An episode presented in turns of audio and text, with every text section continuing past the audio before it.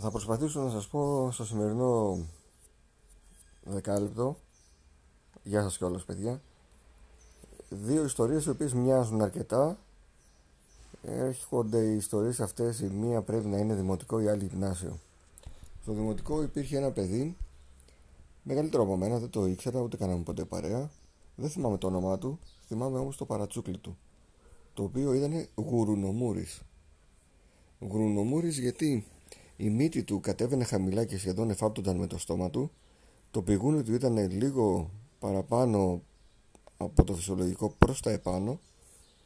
Τα μάτια του ήταν λίγο γουρλωμένα. Ε, κατά τα άλλα το υπόλοιπο παρουσιαστικό του παιδιού ήταν ε, μια χαρά, φυσιολογικότατο.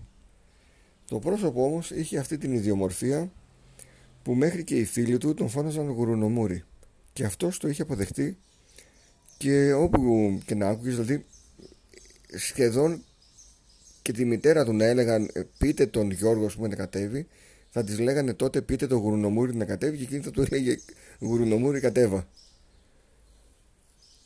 θυμάμαι ότι με έχει πειράξει πάρα πολύ τότε χωρίς να είναι καν φίλος μου.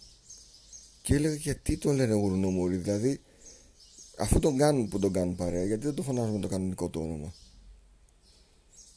Λίγα χρόνια μετά αλλάζω γειτονιά σαν μαθητής γυμνασίου τότε νομίζω πρώτη γυμνασίου. Νοικιάζουμε αλλού σπίτι και ξαφνικά χωρίς ενώ δεν υπήρχε θέμα έπαιζα και με τα παιδιά της γειτονιάς. Απέναντι είχε ένα δημοτικό σχολείο κάθε μέρα ήμουν εκεί έπαιζα μπάσκετ. Κάποια στιγμή με το που έβγαινα από την οικοδομή μια ολόκληρη γειτονιά όταν με έβλεπε να περνάω από μπροστά ανάμεσα από τα παιδιά της γειτονιάς αυτά όλα μαζί φωνάζανε. Εξωγήινος εξωγήινος δεν είχα κάτι το εξωγήινο πάνω μου. Ίσως είχα πιο πεταχτά αυτιά τότε βέβαια μεγαλώνοντας το κεφάλι άλλαξε και η μορφή των αυτιών ούτε μεγάλα είναι πλέον ούτε ιδιαίτερος πεταχτά. Τότε δεν ξέρω αν ήταν πιο έντονα ή αν γενικά με φώναζαν για κάποιο άλλο λόγο Ποτέ κανένας δεν μου είπε όμως τον λόγο γιατί με φώναζαν έτσι. Εγώ ευτυχώς από τότε ήμουν πολύ γομάρι και παραμένω και ενώ θα μπορούσα να το έχω πάρει κατάκαρτα και να μου δημιουργήσει διάφορα ψυχολογικά προβλήματα έψαχνα να βρω απλά τον τρόπο για να το αντιμετωπίσω και δεν με είχε ρίξει καθόλου. Αυτό που έκανα για πολύ σύντομο διάστημα ήταν να πηγαίνω από άλλο δρόμο. Να αποφεύγω δηλαδή εκείνη την οδό και να πηγαίνω από μια παράλληλη πάνω ή κάτω ώστε να μην συναντάω τα συγκεκριμένα παιδιά. Κάποια στιγμή, επειδή ήξερα ποιος ήταν αυτός που το ξεκίνησε, μάλλον, ο συγκεκριμένος είχε πολύ έντονα δόντια. Δηλαδή ήταν σαν να βλέπεις ε, ένα άλογο. Οπότε όταν ξαναπέρασα, πήρα το θάρρος και ξαναπέρασα από εκεί και άρχισα να φωνάζουν εξωγήινος, εξωγήινος, γύρισα και είπα: Καλά, εσύ κοροϊδεύεις εμένα που έχεις αυτά τα, τα δόντια, τα λογίσια. Άντε ρε άλογο από εδώ πέρα. Και ξαφνικά όλη εκείνη η μάζα των παιδιών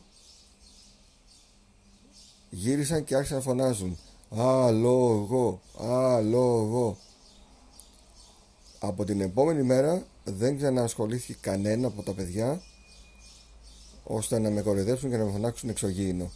Μάλιστα, επειδή εγώ συνέχισα να πηγαίνω απέναντι για να παίζω μπάσκετ, ένα-ένα τα παιδιά ερχόντουσαν για να παίξουν μαζί μου. Ποτέ δεν τους ρώτησα γιατί τελικά με φώναζαν εξωγήινο. Ακόμη κάποια παιδιά ήμασταν και συμμαθητές μέχρι και την τρίτη ηλικίου. Γιατί θεώρησα ότι δεν υπάρχει λόγος. Είχε λήξει το θέμα. Δεν το ξαναείπα, δεν ε, ξανασχοληθήκαμε. Και σκεφτόμουν, γιατί τώρα είναι στη μόδα το bullying, ότι τότε είχαμε και εμείς bullying, δεν ήταν πιο αθώα τα πράγματα. Ο Γρουνομούρης, ο εξωγήινος, μια άλλη παρέα παιδιών η οποία με το που μας έβλεπε μας έλεγε για έλα λίγο εδώ, για έλα εδώ και όταν πηγαίναμε ε, βγάλε ένα κατοστάρικο. Αν τον έλεγες δεν έχω η απάντηση ήταν να σε ψάξω και καθόταν και έβαζε τα χέρια του στις τσέπες, έψαχνε. Δηλαδή κάποια στιγμή φεύγαμε και βάζαμε τα, τα χρήματα κάτω, στη, κάτω από τον πάτο του, τον πάτο του παπουτσιού.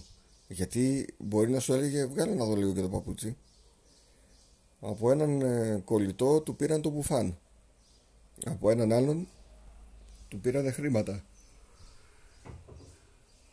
Και υπήρχε και περίπτωση που ένας πατέρας εκεί από την γειτονιά για να μην πειράζουν τον γιο του, που ήταν φίλος μου, κάθε φορά τους φώναζε και τους έλεγε ελάτε εδώ, τους έδινε καραμέλες. Ως ε, να τους δωροδοκίσει με κάποιον τρόπο για να μην ασχολούνται με το παιδί του. Τι μπορούμε να κάνουμε τώρα, αν δούμε αντίστοιχες περιπτώσεις. Πρώτα απ' όλα μπορείς να επέμβεις. Δηλαδή, όταν μια ολόκληρη γειτονιά από παιδιά φώναζαν εμένα εξωγήινο και καθόντουσαν μεγάλοι άνθρωποι στα μπαλκόνια και ένας δεν τους έκανε παρατήρηση, ε, σίγουρα δεν ήταν η σωστή αντιμετώπιση. Αν δείτε κάτι αντίστοιχο, μπορείτε να επέμβετε. Δεν θα σας πει κανένας τίποτα. Μια παρατήρηση συνήθως να κάνεις σε αυτές τις ηλικίες είναι αρκετή. Αν έχετε παιδιά, καλό είναι να τους μιλήσετε για διάφορα ε, προβλήματα τα οποία μπορεί να αντιμετωπίζουν οι φίλοι τους τα οποία μάλιστα στις περισσότερες των περιπτώσεων είναι εκγενετής προβλήματα.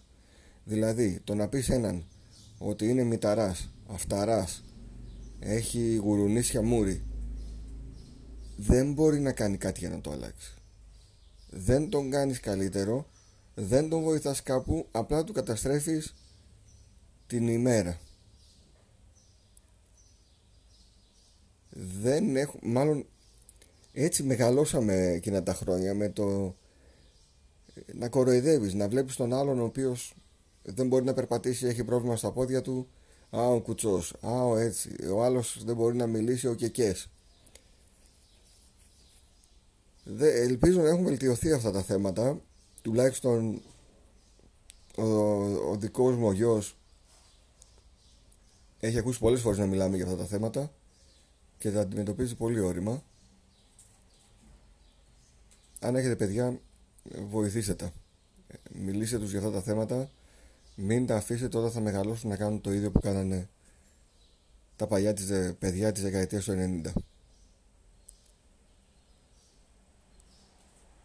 μετά από πάρα πολλά χρόνια νομίζω πριν από δύο χρόνια τον είδα τον Γουρουνομούρη ο οποίος παντρεύτηκε και έχει και παιδιά πολύ σημαντικό Εδώ θα το κλείσω παιδιά, θα μπορούσα να συζητάω για άπειρα λεπτά. Θα το κλείσω εδώ το σημερινό, δεν είναι δεκάλεπτο, είναι λίγο λιγότερο.